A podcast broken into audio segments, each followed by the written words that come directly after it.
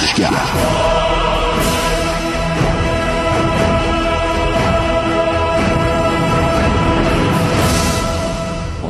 به نام خداوند بخشنده مهربان. خانم آقایان، دوستان شنونده، سلام و صبحتون بخیر. بعضی چیزا هستن که هستن ولی انگار که نیستن، و همین وضعیت اون بعضی چیزا باعث میشه بعضی چیزای دیگه که میتونن باشن یا اصلا هستن یه جورایی نباشن.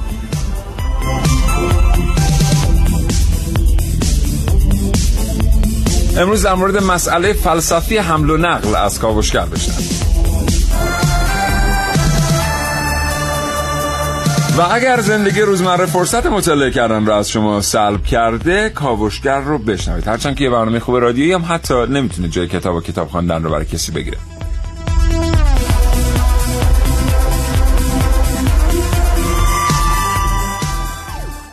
حمل و نقل در ایران چه وضع و اوضاعی داره؟ کدوم مشاغل و حرف به حمل و نقل کارشون وابسته است؟ کشورهای دیگر در این رابطه چه کاری انجام دادن برای اینکه حمل و نقل بتونه یک پیشران اقتصادی باشه برای کشورشون؟ و ظرفیت‌های ایران در حوزه حمل و نقل چگونه ظرفیت‌هایی؟ پرداختن به حمل و نقل چطور استانداردهای زندگی شهروندی ما ایرانی‌ها رو تغییر میده؟ اینها و خیلی چیزهای دیگر در کاوشگر امروز.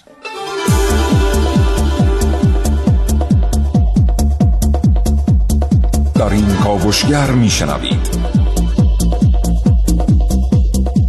نهایت سرعت در کاوشگر امروز با من حسین رضایی. چهره پریشان ناوگان حمل و نقل عمومی در برنامه که من نازنین علیدادیانی. گفتگو بهتون تقدیم خواهیم کرد با دکتر امیر جعفرپور، کارشناس حمل و نقل، و محمد ایغرلو، دبیر کل فدراسیون حمل و نقل و لوجستیک ایران. این دو گفتگو به همت مریم حمزه‌ای هماهنگ شده. کابوس‌های تکرار شونده در برنامه که من و نوس میرعلایی. فراز و نشیب‌های رسیدن به حمل و نقل ایدئال در کاوشگر امروز با من محسن رسولی. آقا محسن، صبح بخیر. ای ساربان آهسته ران، کارام جانم می رود، وان دل که با خود داشتم با دل ستانم می رود. از بله. کی؟ از اه... شهران ناظری هم خوندش. ای ساره من خیلی ها خوندمش. بله. حالا تا تو فکر می‌کنی من یه سلامی عرض کنم خدمت شنوندگان خوب کاوشگر. امیدوارم هر جاستن سالمون سلامت باشن و هفته پر انرژی رو آغاز کنن. این بنده خدا هم که زحمت کشیدن شعر و سروده حضرت سعدی هست. بله بله بله, بله. بله. خب امروز می‌خوام در مورد حمل و نقل صحبت کنیم. بله. و خب امروز رو اسمش گذاشتن روز حمل و نقل و رانندگان. یعنی که تا راننده نباشه، حداقل در تکنولوژی حال حاضر در ایران اینجا حمل و نقلی هم نمیتونه به وجود بیاد دیگه، یعنی که اونا هستن که این در واقع اسباب و وسایل رو دارن حرکت میدن. اما باید ببینیم که در آینده آیا رانندگان تا این حدی که الان هستن پررنگ خواهند بود؟ امروز بررسی خواهیم کرد چیز در, در نقل, نقل و حمل عمومی حمل و نقل نقل و حمل در حمل و نقل عمومی و خصوصی رانندگان چه تغییراتی در آینده جایگاهشون پیدا خواهد کرد و بررسی خواهیم کرد که امروز اصلا چرا اسمش روز حمل و نقله، در دنیا حمل و نقل چه ویژگی داره و ما چقدر میتونیم از طریق این سیستم حمل و نقلی اقتصاد کشورمون رو بله. گسترش بدیم و توسعه بدیم. حمل و نقل ضمن که اقتصاد کشور رو میتونه بهش رونق بده و وضعیت ما خوب میشه، میتونه یه کار دیگه هم بکنه. در تمام کشورها که خیلی به این توجه میشه، میتونه حال آدما رو خوب کنه. یعنی داشتن یک حمل و نقل عمومی روی روال بله. به قول معروف در یک شهر بزرگ میتونه حال آدما رو خوب کنه. یعنی که شما مسیرها رو با سرعت خیلی زیاد و با اتلاف وقت خیلی کم طی بکنید، حالتون رو خوب میکنه. داشتن یک سیستم حمل و نقل پستی خیلی سریع و خیلی کارآمد میتونه حال آدما رو خوب کنه. اگر تولید کننده هستید و میخواید محصولاتتون رو هرچند اگر کم هستن به نقاط دورتر برسونید، اگه سیستمی در اختیار شما باشه که خیلی راحت این کار رو انجام بدید، حال شما خوب خواهد بود. یعنی حمل و نقل، چه حمل و نقل عمومی و چه اشکال دیگر حمل و نقل، مستقیما روی روحیه افراد و شهروندان در یک کشور تأثیر داره. و همه تلاش کاوشگران جوان از الان تا ساعت نه تقریبا پنجاه پنجاه و پنج دقیقه این خواهد بود که ما بدانیم که سبد مطالبات ما که هست و وجود داره و بعداً بر اساس اون به آدم‌ها رأی میدیم، آدم‌ها رو انتخاب می‌کنیم برای مجلس شورای اسلامی، برای ریاست جمهوری. این سبد مطالبات باید این هم توش باشه. یعنی ببینیم که آیا کسی میتونه بیاد وضعیت حمل و نقل رو در کشور ما بهتر کنه که حال مردم، حال ما مردم بهتر باشه، ترافیک و خیلی چیزای دیگر رو مجبور نباشیم تحمل بکنیم یا نه. یه سوال. یه سوال چطوری میشه کاری کرد که بی درد سر آدما با اعصابشون تو سریع ترین حالت ممکن جابجا بشن؟ این سوالی بود که ذهن بشر رو مدت‌ها درگیر خودش کرده بود. البته به جوابایی هم رسیده بودا،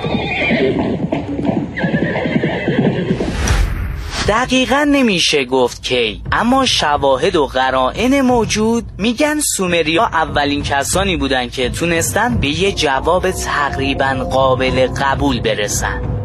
چرخ اختراع شد. تو دوران باستان سومری‌ها تونستن بعد از چرخ عرابه ها رو بسازن و بار بیشتری رو به کمک اون جابجا کنن. سرعت پنج گره. سرعت زیاد کنید. تمام بادون رو بازه. بذارید بریم جلوتر، یکم جلوتر.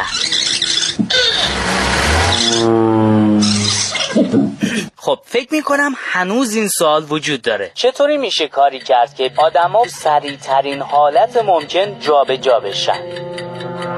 سوالی که توش زمان روز به روز پررنگتر میشه، اما جواب امروزیا. Those tubes could be the future of travel. We went to the middle of the desert where one company has started building tech they say will revolutionize transportation. Hyperloop Technologies. Hyperloop. Hyperloop. نسل جدید حمل و نقل پرسرعت. The idea, when you think of moving at these speeds and, and this kind of transformational technology, is a big idea. And the thing that we actually find most people ask is, show me. مجموعی از کپسولا رو تصور کنید که درون یه مسیر لوله‌ای قرار دارن. در واقع مسیرهای لوله‌ای که تو خلأ کاملا. شرکت هایپرلوپ وان میگه تو این حالت چون استکاکی وجود نداره میشه یه شی رو تا سرعت هزار و دویست و بیست کیلومتر بر ساعت جابجا کرد. Fire وی اف ده announcement test complete.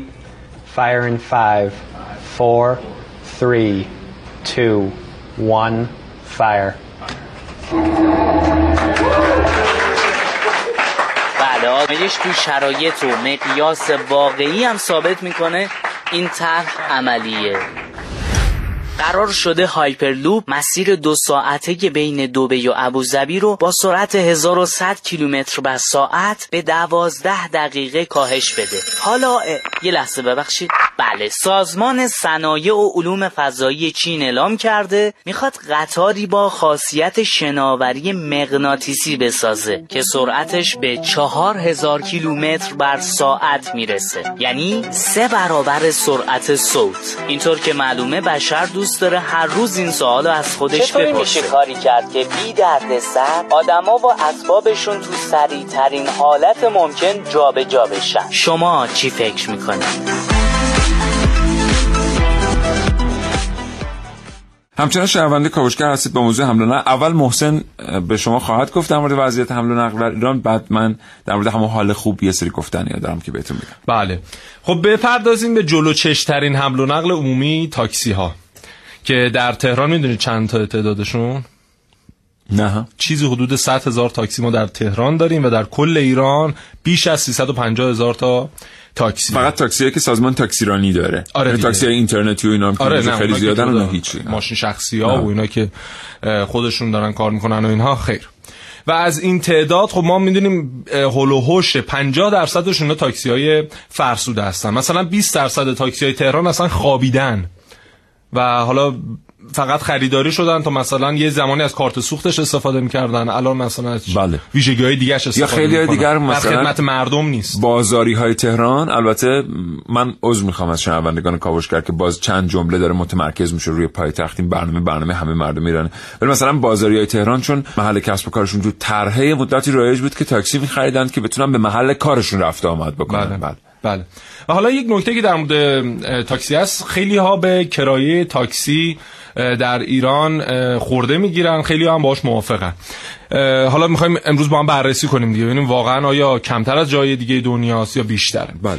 ببینید خب ما زمانی که خورده میگیریم که چرا کرایه تاکسی در ایران زیاده، سازمان تاکسیرانی میگه برید مقایسه کنید با سایر کشورها و ببینید که اونجا مثلا برای یک مسیر سه مایلی دارن برای چیز حدود مثلا پانزده دلار میگیرن و شما مثلا برای همین مسیری که میشه مثلا چیز حدود پنج کیلومتر در ایران دارید چیز حدود سه و نیم چهار دلار میپردازید. بله، این در شرایطی که مثلا در فرانسه اگر این شرایط هست، اونا به صورت متوسط دارن چیزی حدود ده هزار دلار حقوق میگیره. یعنی یک فردی که آنچنان تح... تحصیلات بالایی ن... تحصیلات بالایی نداره، آنچنان جایگاه شغلی بالایی نداره، چیزی حدود ده هزار دلار میگیرن. یا مثلا نروژ که میگن بیشترین در واقع کرایه تاکسی رو دارن مردمش میپردازن، یک دانشجوی دکترا در نروژ الان داره چهارده میلیون تومان حقوق میگیره که درس میخونه. فقط چه دکترای ما در دانشگاه دولتی، چطور من هفته پیش با یکی از دوستام که در رشته متالورژی داره دکترا میخونه صحبت کردم، گفت ماهانه به ما ششصد هزار تومان دارن میدن که اونم هر سه ماه دیرکرد داره.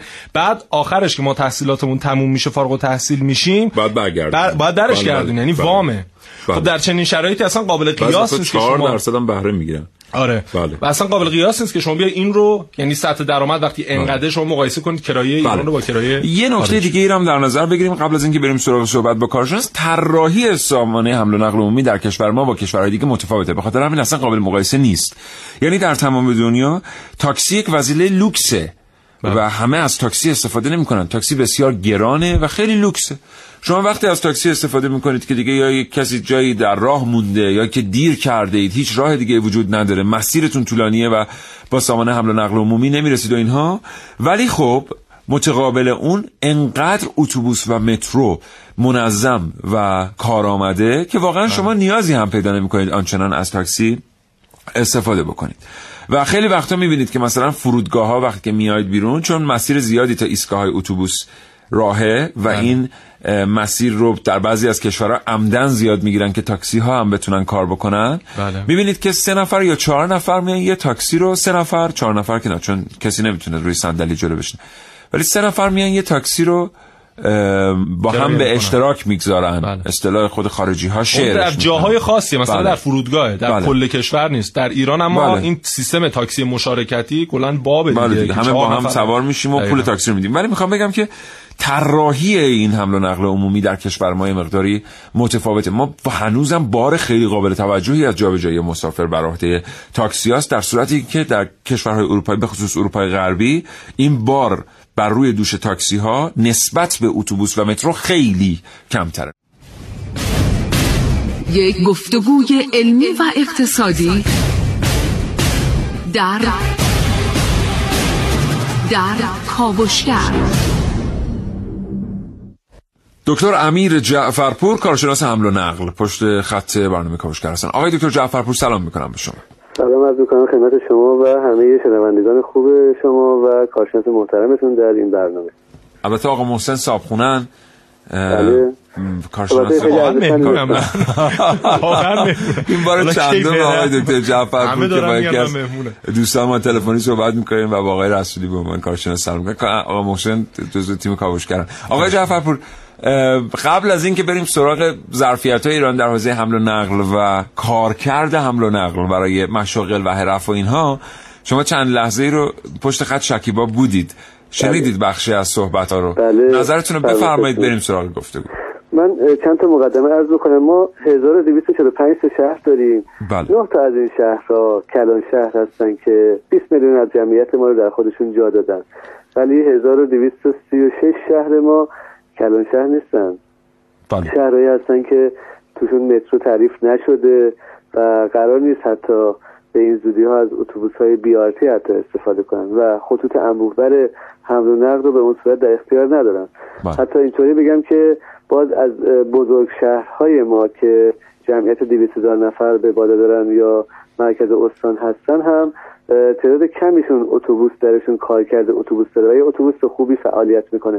بنابراین با اون قسمت از فرمایشتون که تاکسی سهم زیادی داره، اجازه میدم که مخالفت کنم، چون واقعا هزار و دویست شهر ما باید تاکسی تنها وسیله باشد که درش کار انجام میده، هم نقل انجام میده و خب بعد از اون اگر باشه و همینی بود.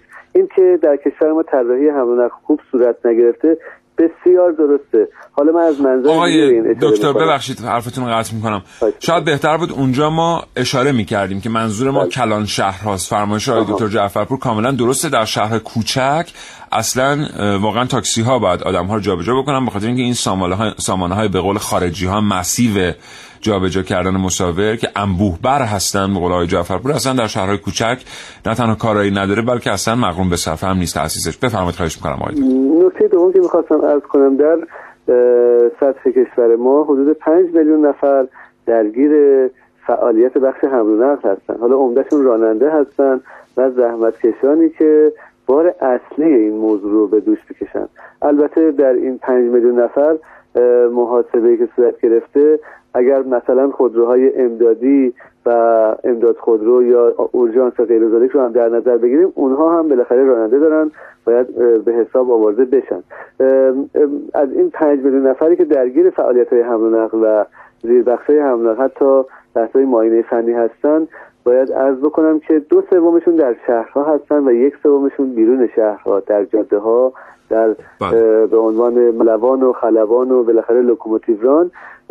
نکته اصلی که در حمل و نقل عمومی مطرح هستش بحث نادیده انگاشتن فعالان حوزه بار هست. ما در برنامه شما حمل و نقل عمومی رو فقط در مسافر دیدیم. میرم میخواستم خواهش کنم که نه نه نه اینطور نیست، بخش اول برنامه اینطوری بوده. نه بله. ما با اشکال دیگر حمل و نقل رو حتما در موردش قرار بوده که صحبت کنیم، ولی چون اول اتفاقا آقای جعفرپور یکی از دغدغه‌های اصلی این برنامه همین موضوع رانندگان در واقع خودروهای باری است که ما توی این هفت هشت ماه گذشته انقدر ازشون پیام داشتیم. من چند مورد از پیام‌ها را برای شما اگر اجازه بدید میخونم قبل از اینکه شما ادامه بدین. مثلا الان نگاه کنید، دوستی اینجا نوشتن که رانندگان کامیون هیچ جایگاهی در جامعه ندارن و دولت هم از اونها حمایت نمیکنه. دوست دیگری نوشتن قرار بود بیان ناوگان رو نوسازی کنن، منجر شد به چینی شدن کامیون ها و این اتفاق اتفاق خوبی نبود. دوست دیگری گفتن که من راننده کامیون هستم، یک میلیون و دویست هزار تومان حقوق میگیرم، به نظر چجوری باید با یک میلیون و دویست هزار تومان حالم خوب باشه. دوست دیگری نوشتن وضعی با این وضعیت جاده ها ما جونمون کف دستمونه، از صبح تا شب داریم رانندگی میکنیم ولی هیچ جایگاه اجتماعی نداریم. برید ببینید در آلمان رانندگان کامیون چه جایگاهی دارن و باشون چجوری برخورد میشه و خیلی پیام ها و پیامک ها از این دست. واقعا همونطور که شما میفرمایید ما حداقل به نیروی انسانیمون تو بخش حمل و نقل اونطور که باید توجه نکردیم. حالا این از این جهت خیلی مهمه که روز حمل و نقل بیست و شش آذر هستش، به واسطه همین رانندگان کامیون به این نام نامیده شده، چرا که در سالهای جنگ تحمیلی و وقتی بنادر که کشتی‌های گندم اومده بودن پهلو گرفته بودن بدون تخلیه باقی مونده بود، همین رانندگان رو امام رحمت الله علیه فراخوان کردن و گفتن برید به بنادر و تخلیه کنید بنادر رو، گندم رو به سراسر کشور برسونید. اعلام آمادگی کردن و این کار باعث شد که بیست و شش آذر روز حمل و نقل نام بگیره. از این جهت گفتم که این رو هم یادآوری کنم که حالا تبریک هم میگم به همه فعالان بخش حمل و نقل، این پنج میلیون نفری که دارن در این حوزه خدمت میکنن. و نکته سوم راجع به بحث حمل و نقل عمومی که واقعا نکته مهمی هست، ما در ترکیب ناوگانمون در حمل و نقل شهری ترکیب مناسبی رو نداریم. حالا در همین کلان شهرامون شما ملاحظه بفرمایید، ما باید به ازای هر دو تا تاکسی یک مینیون داشته باشیم. مینیون همین خودروهایی که حالا ما به ون مشهوره و ظرفیت پنج تا نه نفر داره، و به ازای هر چهار تا تاکسی یک ون داشته باشیم. ون ظرفیتش ده تا پانزده نفره. بعد از اون مینیبوس که شاید این روزا کم شده، تعدادی از مینیبوس‌ها تبدیل به تاکسی شدن در نوسازی، که به ازای هر تقریبا سیصد نفر یه مینیبوس میتونیم در شهرمون داشته باشیم به یک استاندارد. هر صد نفر یک تاکسی، هر دویست نفر یک ون یا مینیون، و هر سیصد نفر یک مینیبوس، و هر پانصد نفر یک مدیبوس، و هر هزار نفر یک اتوبوس. ما مدیبوس هم در شهرمون نداریم. شما اگه شهر سئول رو که رتبه اول حمل و نقل عمومی در جهان رو آورده در سالهای گذشته در ارزیابی‌ها ملاحظه بفرمایید، انواع ناوگان حمل و نقل رو در اونجا می‌بینید. ما به لحاظ طبقه بندی فقط از کل ناوگان الان اتوبوس و تاکسی رو میبینید. در حالی که میتونه ون نقش خیلی بیشتری و پررنگتری داشته باشه. به جای اینکه پنج هزار تا ون در تهران داشته باشین چهل هزار تا داشته باشین در قیاس با هشتاد هزار تاکسی که داریم. یا حالا در کل کشور اگه بخوام عرض کنم سیصد و سی هزار تا تاکسی داریم، باید معادل این معادل نصف این ون و میلی ون داشته باشه، در حالی که این صد و پنجاه هزار تا نیست، یازده هزار تا است. یا به ازای این مقدار جمعیتی که داریم به خصوص در شهر کوچیک بتونیم جایگزین بالاخره خدمات حمل و عمومی در خواص سوئنتر ون رو و مینی بوس رو داشته باشیم. در این مقدارش خیلی کمه. بله. اگرم هستن اینقدر فرسوده و بله. کهنه هستن که رغبتی برای استفاده بشه. متشکرم آقای دکتر امیر جعفرپور، کارشناس حمل و نقل. آرزوی سلامتی میکنم برای شما. خدا نگهدار. سلامت باشید. خدا نگهدار.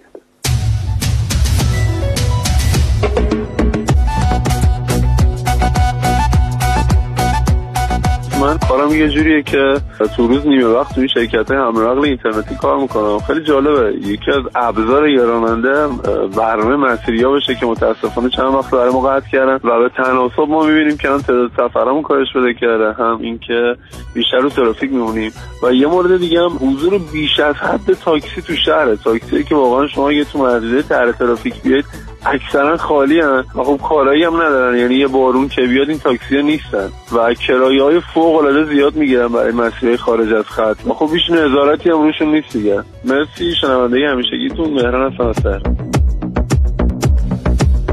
دوست پمک فرستادن، گفتن سلام صبحتون بخیر، من راننده کمرشکن هستم که بارهای سنگین و فوق سنگین رو حمل می‌کنم. تو سرما تو گرما کار می‌کنیم، هیچ ارزشی به ما داده نمیشه، سختی کار نمیدن و خیلی ها گفته بودن که رانندگی یه جور تفریحه، چرا راننده ها ناراحتن؟ از همونا که فکر میکنن رانندگی تفریح خواهش میکنم که بیان جای ما رو پر کنن. خلاصه کلام امیدوارم که یه روزی تو کشور ما به راننده ها ارزش بیشتری داده بشه. محمد از آذربایجان شرقی.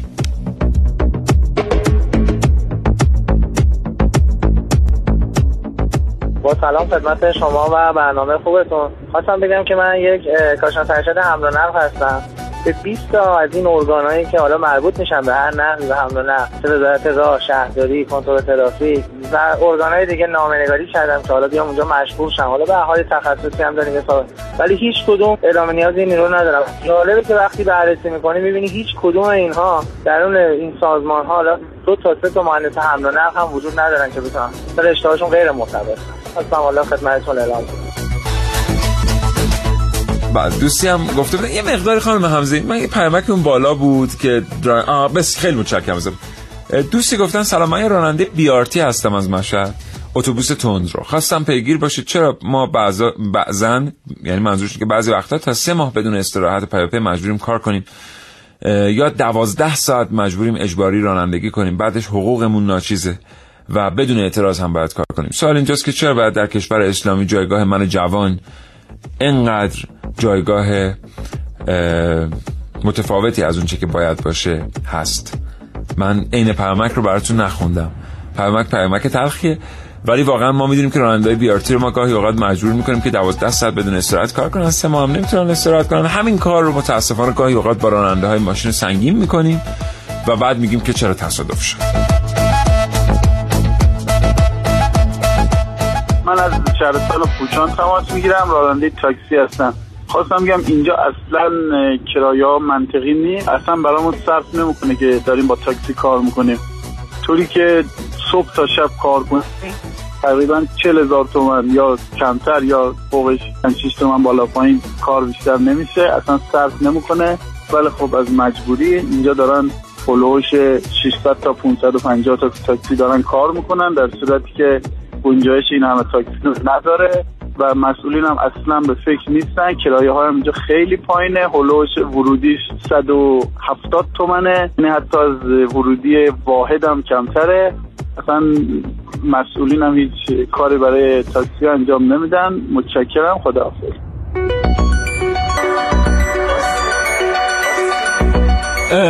دوستی یه حرف خوبی زدن، آقای رجبی گفتن سلام، من راننده تاکسی هستم، توصیه میکنم فقط یک روز، تاکید میکنم فقط یک روز باید تاکسی رانندگی کنید، بعد در مورد شغل رانندگان تاکسی قضاوت بکنید. واقعا یک روز آدم اگر که با تاکسی رانندگی بکنه، اون بازه وسیعی از آدم‌ها، اون تنوع آدم‌هایی که سوار میشن، یکی عصبانیه، یکی خوشحاله، یکی ناراحته، یکی نمیدونم اصلا عجله داره، یه نفر نه میخواد شما تون نرید، خیلی پیچیده است دیگه. بعد با همه این آدم‌ها سر و کله زد و در نهایت نظر همشون رو تامین کرد.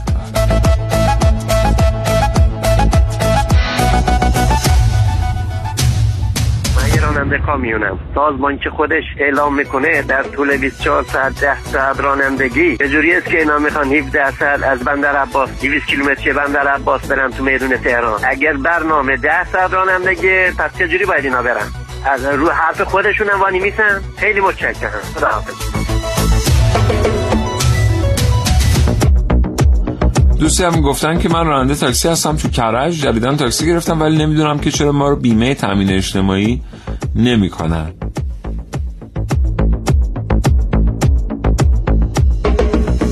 یه راننده که خیلی زرنگ باشه، بعد از یه عمری کار کردن بتونه یک ماشین قسطی بگیره، ماشین مدل بالا که چندین سال باید یک ماه دو ماه از خانواده دور باشه که بتونه این قسط این ماشین رو بتونه بپردازه و یه جوری خرج و مخارج زندگیشو تامین کنه، اونم برنامه بیمه. و بعد فکر کنم ضعیف‌ترین قشر جامعه و سخت‌ترین کاری که تو جامعه همین قشر راننده‌ها هستن و کار رانندگی، و اون هم در نهایت شرکت‌های باربری هستن که همه آقایونی که در جامعه هستن میدونن که چی میگذره اونجا. مرسی از برنامه‌تون که به این روز توجه کردید. خدا نگهدار.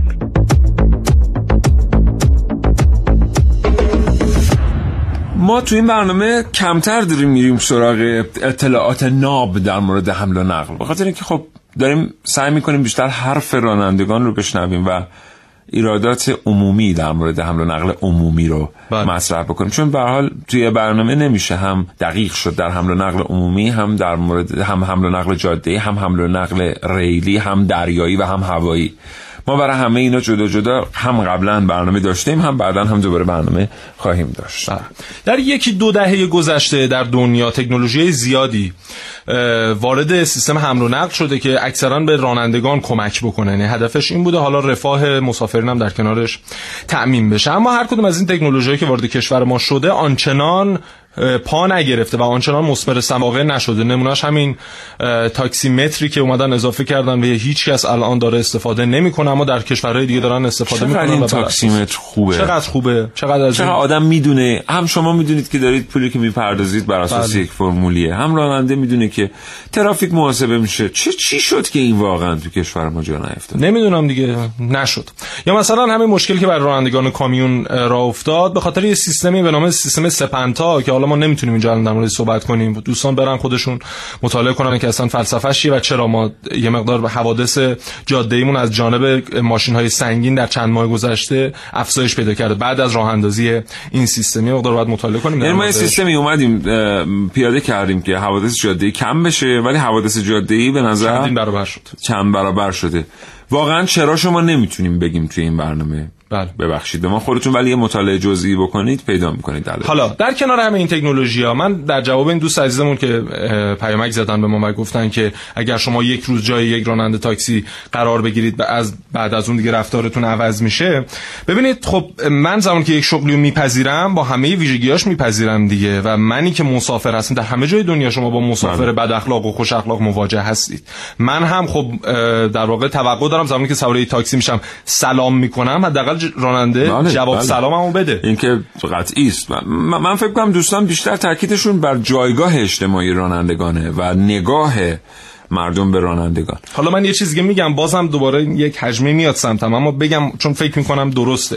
چند وقت پیش من تو فضای مجازی مطلب گذاشتم در مورد رانندگان تاکسی، چون رانندگان تاکسی میدونیم که تحلیلگرای خیلی خوبی هن، چون واقعا در بطن جامعه قرار دارن، در مورد همه چی اظهار نظر میکنن و اکثرش هم اظهار نظرهای درستی، یعنی تحلیلات تحلیلای درست و ملموسیه.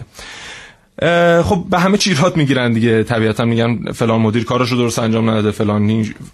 به هر حال از هر کس در هر جایگاهی هست ایراد میگیرن و آخرش میزنن که حالا اگر شرایط اقتصادی به این ترتیبه خب مشکل اینه که فلانی کارشو انجام نمیده اینجوری اونها. من چند وقت پیش منتظر تاکسی بودم، ایشون با بیست دقیقه تاخیر اومدن و من اونجا بود که این مطلب رو نوشتم. به خود این فرد هم گفتم خب زمانی که من راننده تاکسی دارم خودم بیست دقیقه دیرتر از اون زمانی که باید در یک جایی باشم دیرتر میرسم، خب بیست دقیقه دیرتر اون کسی که سوارش کردم به کارش میرسه. بله. یا اگر در عکس کرایه میام دو برابر کرایه میگیرم، خب اون فردی هم که من سوارش کردم شاید بازاری باشه و فردا بره اونم دو برابر جنسشو بفروشه. بله. و این میچرخه. بله. این سیکل این چرخشی میاد به سمت خود من. ببخشید بفرمایید. من ببینید این برنامه مال راننده است، واقعا این برنامه به خصوص مال راننده هست. اصلا برنامه دیگه ای هم ما خواهیم داشت برای راننده ها و خدا میدونه که بر هیچ کس پوشیده نیست که راننده ها چقدر زحمت میکشن و چقدر کارشون سخته و بر هیچ کس هم پوشیده نیست که واقعا نگاه بعضی از مردم نیاز به تنظیم مجدد داره به حرفه رانندگی، برای اینکه یک حرفه بسیار سخت و بسیار پر استرس و بسیار پر مسئولیتی است.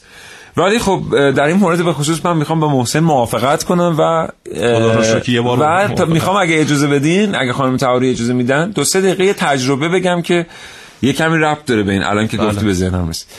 تجربه دیروزم رو میخوام بگم خوب. در مورد این نگاه تو به مسائل ها، یعنی اینکه آقا من خودم اگه بیست دقیقه دیر کردم بعد دیگه سعی کنم به یه ترتیب دیگه انتقاد کنم به جامعه، چون اون جامعه خودم هم یه بخششم و خودم هم دارم بیست دقیقه دیر میکنم.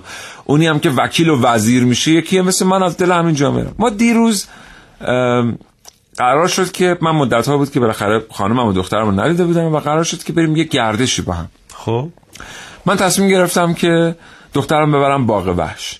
نرفته باغ وحش. بهش هم گفتم که میخوایم بریم باغ وحش و خیلی ذوق کرد، رفت این کتاباش که عکس حیوان داره آورد گذاشت تو کیفش و کیفش رو جمع کرد که دیگه اصلا شب تا صبح نخوابید دیگه. صبح گفتم حالا قبل از این که بریم اجازه بدید که زنگ بزنم به این مجتمع باغ وحش تهران ببینم که اینا تا کی هستن. زنگ رفتم رو سایت نگاه کردم دیدم که نوشته که جمعه ها تعطیله. آخه یادم میاد یه که دوستای من توی شهر دانشجو بود، بعد میگفت که اینجا ساندویچیا ساعت یازده میبندن میرن ناهار، باغ وحش جمعه تعطیل. بعد روزهای دیگه هم مثل که تا ساعت پنج یا شش، خب اون تا ساعت پنج شش که مردم سر کارن، جمعه میبرن بچه رو باغ وحش، شما جمعه دستتون در نکنه، حیونا خسته میشن. گفتیم که آقا اب نداره. بعد دیدم که خب بچه اصلا، یعنی وقتی بهش گفتم باغ وحش تعطیله یک کیلوگرم از وزنش کم شد. گفتم که خب بگردیم کجا ببرم، گفتم بریم دایناسورا رو ببینیم. یه مجتمعی در تهران هست به اسم پارک ژورس. خب ما رفتیم در پارک ژورسیک وارد شدیم. اولا که اون دم یه فضای ترسناکی بود، بسیار ترسناک، یه پرنده ترسناکی همونجا در حال بال زدن بود، بیشتر شبیه تونل وحشی دیزنی لند بود. تونل وحشی دیزنی لند بود. رفتیم تو دیدیم که پشت یه ویترین یه پیرمردی رو گذاشتن، اینجا برای بچه‌های کوچیک‌ها، توش هم پر خردساله. یک پیرمردی رو گذاشتن پشت ویترین، یه مجسمه‌ای که سرش اره شده و اره تا وسط مغزش رفته تو. از این مجسمه‌های ترسناک که توی این فرانکنشتاین و اینا می‌بینید. که مثلا بچه من دیدی که بابا این آقای مثلا اون چیه تو سرشه، من, من یه رب طول کشید تا بتونم بهش جواب بدم. گفتی تیر غیبه زد. بله. بعد رفتیم کتاب بخریم که عکس دایناسور داشته باشه. گفت ما اصلا همچین کتابی نداریم. شما فکر کنید یه مجتمعی که قرار بچه‌ها برن در مورد دایناسور یاد. گفتم خب کارت، عکس. گفت نه ما اصلا عروسک داریم اگه می‌خواین عروسک. خلاص اومدیم رفتیم داخل، دایناسورا شکسته تیکه پاره، بعضیاشون دستشون تکون می‌خورد، بعضیاشون دستشون تکون نمی‌خورد. بعد دایناسوری که اونجا بود داشت تکون می‌خورد، سیم از دل و رودش ریخته بود بیرون، تابلو برقش اونجا باز بود. بعد اون طرف یه استیج زده بودن که مثلا جای شو بود که بچه‌ها برن اونجا بشینن در مورد دایناسورا. آقای محسن یگانه داشت اونجا میخوند تو پارک ژورسیک. خب آقا خیلی من ارادت دارم آقای محسن یگانه تو پارک ژورسیک، آخه مال دایناسوراست، بچه‌ها باید برن یاد بگیرن. این اشاره داره به انقراض دایناسورا که آره. دیگه مثل تو نداره. آره آره. اون البته چیز بود، ولی خب این شما فرض کنید با همین شرایط، ضمن اینکه دیروز اجرای جشنواره دومین جشنواره موسیقی کلاسیک ایرانی را من به عهده داشتم. همینجوری دیگه داشتم تا بعد از ظهر من قور زدم دیگه که این چه وضعیتیه، این چه سوء مدیریتیه. آخه من بچه‌ام میخوام ببرم یه جا دو کلمه در دایناسورا یاد بگیره، اون از پارک، اون از مدیریت، اون از دل و روده، اون از پیرمرده که اره تو سرشه، اون از ماسک دراکولا. آخه چیکار میکنه تو پارک ژورس؟ بیست دقیقه خودم دیر رسیدم به بله شاید نیم ساعت خودم دیر رسیدم به قرارم در تالار رودکی. بله. خب من وقتی نیم ساعت دیر میرسم به قرارم و یک ساعت تا برگزاری باقی مانده، اون برگزار کننده و اون آدمی که اونجا کارگردانه و حساب کرده رو این که هزار تا کار داره یه ساعت قبل برنامه، بعد از صندلی چیدن تا پذیرایی کردن تا تابلو زدن تا انتظاماتشو منظم کردن، یه وقتی برای من گذاشته. مثلا گفتم من شش تا شش و نیم میخوام واقعا عقدی صحبت کنم. بله. خب وقتی من شش و نیم میرسم، این به شکل دومینو تمام زندگی این میخوره به هم، چه بسا اصلا سرنوشت برگزاری یه چیزی به هم بخوره. خب الحمدلله اینجوری نشد، ولی خب به هر حال میتونست بشه. درست. حالا من این که دارم نگاه میکنم به اون دل و روده دایناسوره که بیرونه، همین منم که نیم ساعت دیر میرسم اونجا، شاید اونم مدیرش به اون جایی که باید برسه نیم ساعت دیر میرسه. اون مدیر باغ وحش تهرانم یه زنگ بعد بزنه مجموعهش ببینه که چه وضعیتی، نمیزنه یه زنگ، اونم از نظر خودش یه زنگ نمیزنه، اونم از نظر خودش نیم ساعت دیر میرسه. ولی مجموعه اینا میشه سوء مدیریت و میشه به خطر افتادن آرامش روانی مردم. ما هم می‌بینیم که خب بالاخره من به عنوان یه راننده تاکسی یا راننده کامیون تمام قوانین رو رعایت نمی‌کنم، مثل همه آدمای دیگه، مثل من مجری. ولی وقتی میشینم منتقدترین آدمم، یعنی دیگه دولت بعد همه کاری بکنه و حتی حاضر نیستم قبول بکنم که این مشکلات، یه سری مشکلات اجتماعی، این کمکاری‌ها کمکاری‌های جامعه است و ما هم بخشی از جامعه هستیم. خیلی ممنونم از اینکه این تجربه منو شنیدید و اینکه طولانی بود.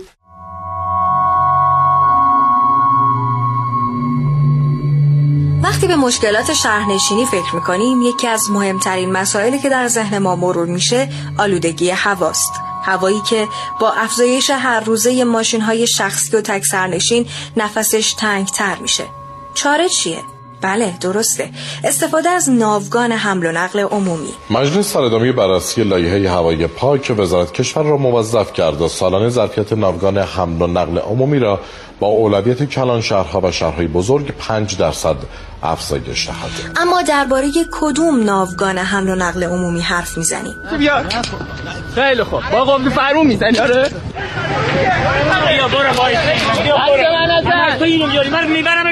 تاکسی هایی که به خاطر چند مسافر بیشتر دعوا میکنن، یا اونهایی که در روزهای بارانی و برفی فقط مسافر دربست سوار میکنن، یا اتوبوس ها و یارتی هایی که از تعداد بالای مسافر در حال انفجارن. نگاه کنید خالیه، ولی بهتون قول میدم که یکی قبلیه آنچنان شلوغ بوده، ملت رو هم سوار بوده. اتوبوس تکون میخوره، تو چاله میفته، مردم به هم اصابت میکنن. همین سکو الان استاندارد نیست. بنده خدا پیرمردی بود، خواست لب سکو بره بالا، نرسید. آقا راننده حواسش نبود، رفت پاش گیر کرد تو صف وایسادن تو آفتاب. با میسیم ده دقیقه یه دونه اتوبوس میاد، خب سخته.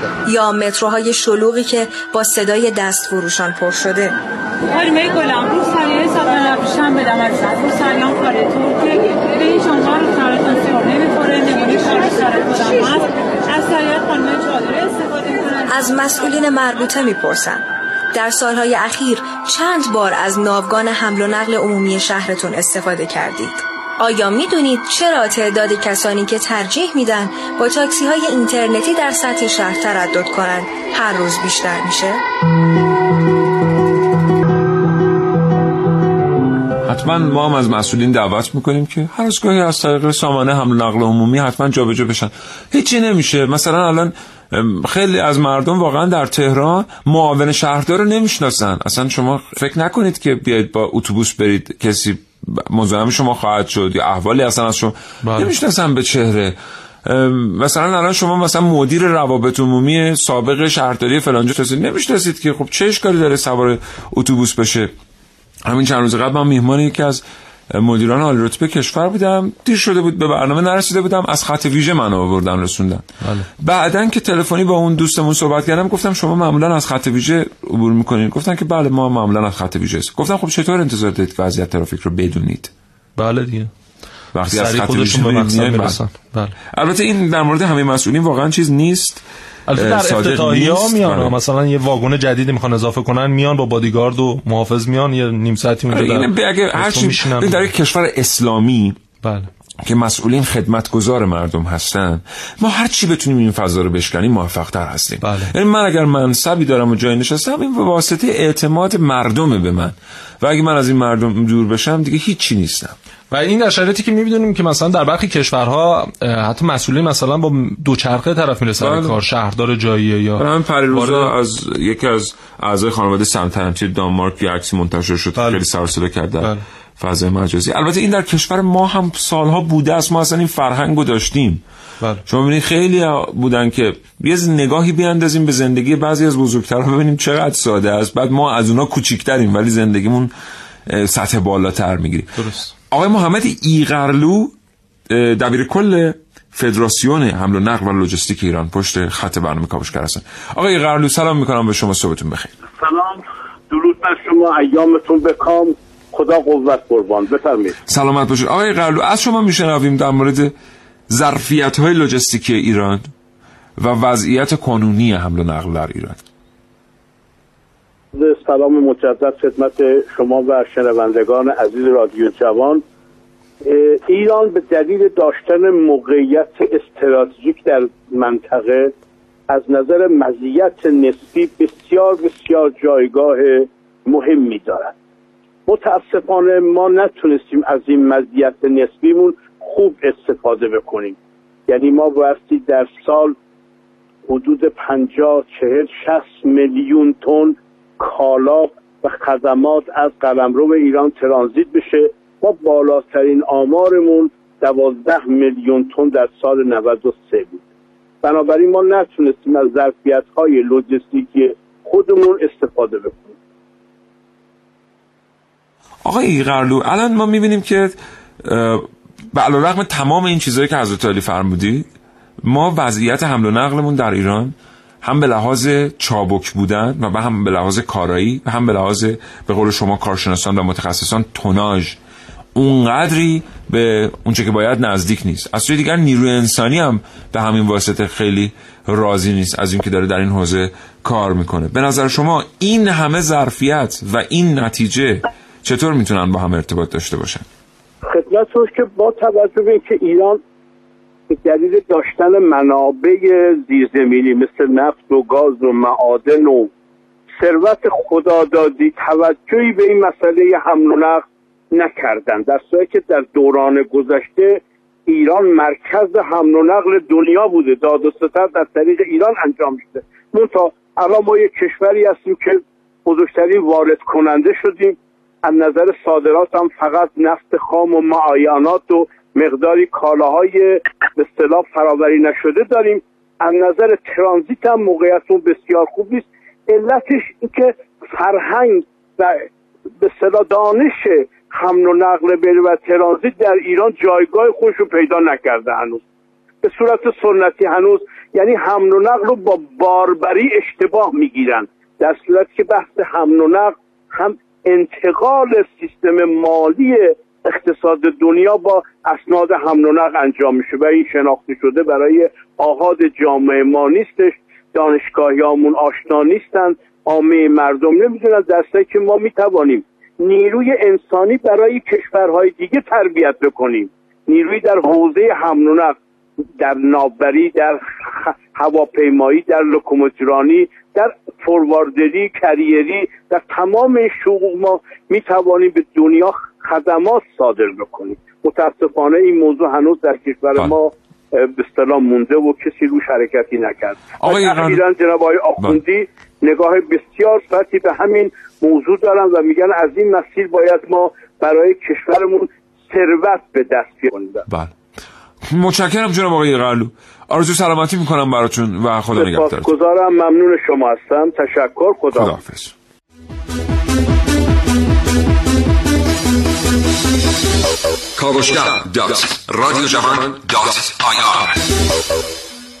یه برنامه که دیگه داریم در مورد سوانح و حمل و نقل هوایی که به شما بعداً تقدیم خواهد شد.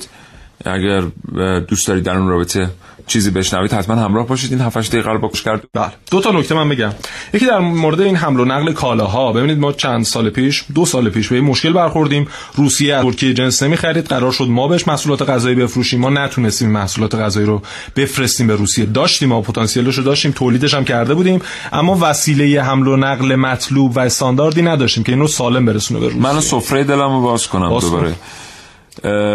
این چیزیه که مردم باید در موردش با همدیگه تو میهمانی‌ها و اینا حرف بزنن، ولی در مورد این حرف نمیزنن. در مورد یک سری مسائل عمومی نخنما ما با هم حرف میزنیم، تحلیل‌های عجیب و غریب فضایی ارائه میکنیم، انگار که ما هممون از زمانی که آدام اسمیت Wealth of Nations سرمایه ملل رو نوشت و اقتصاد نوین رو یه عده دیگه پایه‌گذاری کردن، ما مختصر بودیم.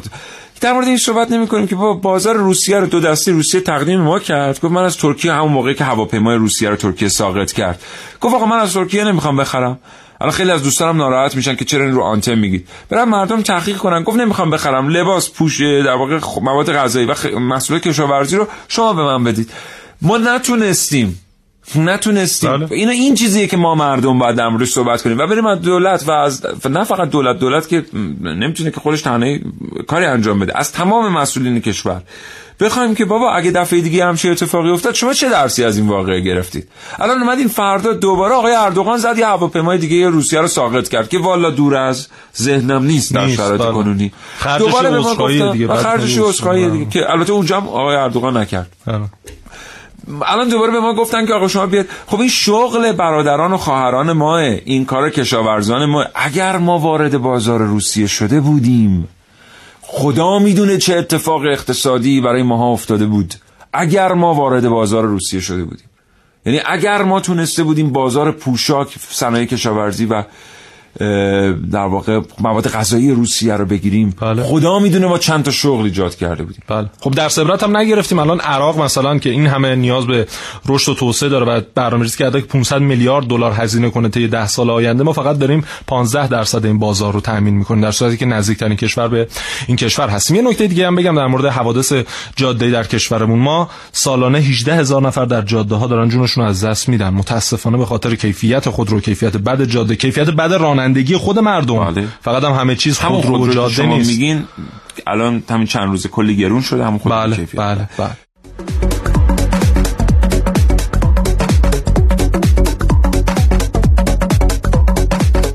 از من بخواید که راجع به حمل و نقل برای شما بگم، از من بخواید که ماشین چهارصد میلیون تومانی رو اختصاصی خریدم و هفتصد میلیون تومان برای من تموم میشه. از من بخواید که هفت شب هشت شب توی مرزها میخوابیم تا از مرزها رد بشیم، چون پایین ترین سطح اعتماد رو به حمل و نقل ما کشورهای همسایه‌مون داره. از من بخواید از حمل و نقل براتون صحبت بکنم که یه بار میلیون تومانی رو یک میلیون هشتصد به من میدن، علاقش رو باربری و واسطه ها برمی‌دارن. از من و امثال من بخواید راجع به رانندگی صحبت بکنن، راجع به حمل و نقل صحبت بکنن که لاستیکی که باید یه میلیون و دویست، یه میلیون و سیصد پولش بشه رو چهار میلیون تومان پول میدیم که دارای استاندارد بشه ما رو تو اروپا راه بدن.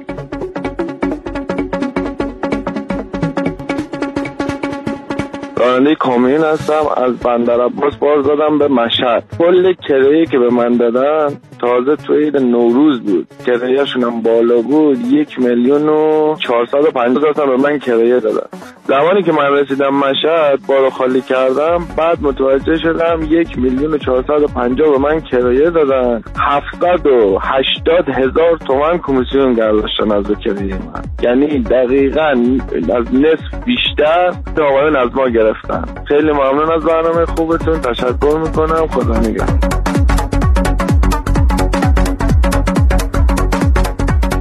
من نعمتی هستم، من یه راننده تاکسی هستم. تاکسی مثل گلوبول‌های قرمز توی بدن عمل میکنه. ما اگه شما رو به سر کاراتون نرسونیم و اگه به زندگیتون نرسونیم از کار زندگی میافتید. خواهش میکنم برای تاکسی‌ها ارزش قائل بشید و کمتر از ماشین‌های شخصی استفاده کنید. منظورم ماشین‌های شخصی خودشون نیست، منظورم ماشین‌های شخصیه که از همه جای کشور وقتی بیکار میشن اولین کاری که به ذهنشون میرسه مسافرکشیه، اونم با ماشین شخصی. خواهش میکنم خواهش میکنم به این هموطنان عزیزمون بگید تاکسی حقوقش رو از دست شماها میگیره، از جای دیگه حقوقی نداره. خواهشاً فقط از تاکسی استفاده کنید. ممنون، خداحافظ.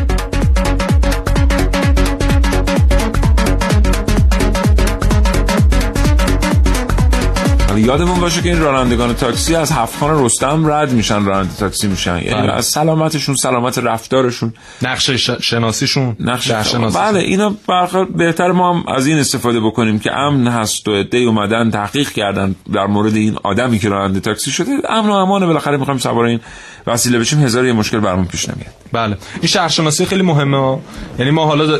تاکسی اینترنتی که راه افتادن، خب اینا دارن از یه ابزاری استفاده میکنن، اما ابزار از طرف بگیری یا یه زمان گوشیش خاموشه اون هنگ بکنه به هر حال که حالا محدودیتایی هم برای استفاده از اینها براشون اعمال شده، خب اینا دیگه شما رو به بیراهه میبرن. واقعا من هزاران بار برام تجربه شده که حتما خودت باید بلد باشی مسیر رو تا در واقع به مقصد. ولی الانم رانندگان تاکسی اونچنان مسیر شناسیشون خوب، یعنی حداقل تجربه شخصی من من به ندرت با راننده برخورد میکنم که بله. البته در شهرستان خب این مشکل وجود نداره. بله. در کلان شهرها خیلی مسئله پیچیده است. ولی بله. در شهرستان خب بله مسیر رو یه جوریه که ما این برنامه در مورد ایرادات حمل و نقل گفتیم و تند هم گفتیم. از ما دلخور نشین دوستان. به این دلیل که ما دنبال یه اقتصاد برونگرا مگه نیستیم. مگه ما صبح تا شب در صدد نیستیم که تولید کننده ما به بازار چهارصد و پنجاه میلیون نفری اطراف خودش فکر بکنه. بازار چهارصد و پنجاه میلیونی منطقه‌ای که تولید کننده نداره. بله. شما مثلا الان در بین ایران، افغانستان، پاکستان و چهار تا کشور عربی دیگه که همه مصرف کننده هستن، فقط ایران تولید کننده است و میتونه تولید کننده باشه. همه هم به ما گفتن که آقا حواستون به این چهارصد و پنجاه میلیون بازار باشه. اروپا اگه همچین بازاری داشت، بله. تا حالا سه تا آمریکا شده بود. خب این کالای این مصرف تولید کننده که دیگه برونگرا هم شده، یعنی تونسته کالاشو بر اساس استانداردهای بازارهای جهانی تولید کنه، ببینه مردم چی دوست دارن، برای افغانستان تولید کنه، برای عراق تولید کنه، این که کالاش چجوری باید برسه به دست افغانستان و عراق. ماهی قزلالا رو که ما نمیتونیم به سادگی برسونیم به مرکز عراق یا عراق شمالی، خب این تا, تا کجا ما باید روی برونگرا بودن اون تولید کننده کار کنیم؟ باید روی زیرساخت هم کار بکنیم دیگه. برونگرایی خودش به تنهایی کافی نیست، باید زیرساختی وجود داشته باشه که خب مدیریت این زیرساخت‌ها خیلیش به دست نهادهای در واقع دولتی و قوه مقننه و حتی قوه قضایی است. انتظار پس اگر داریم از تولید کننده که برونگرا باشه، که داره میره به این سمت که برونگرا و سودش در اینه که برونگرا باشه، از خودمون هم انتظار داشته باشیم که زیرساخت رو براش فراهم کنیم.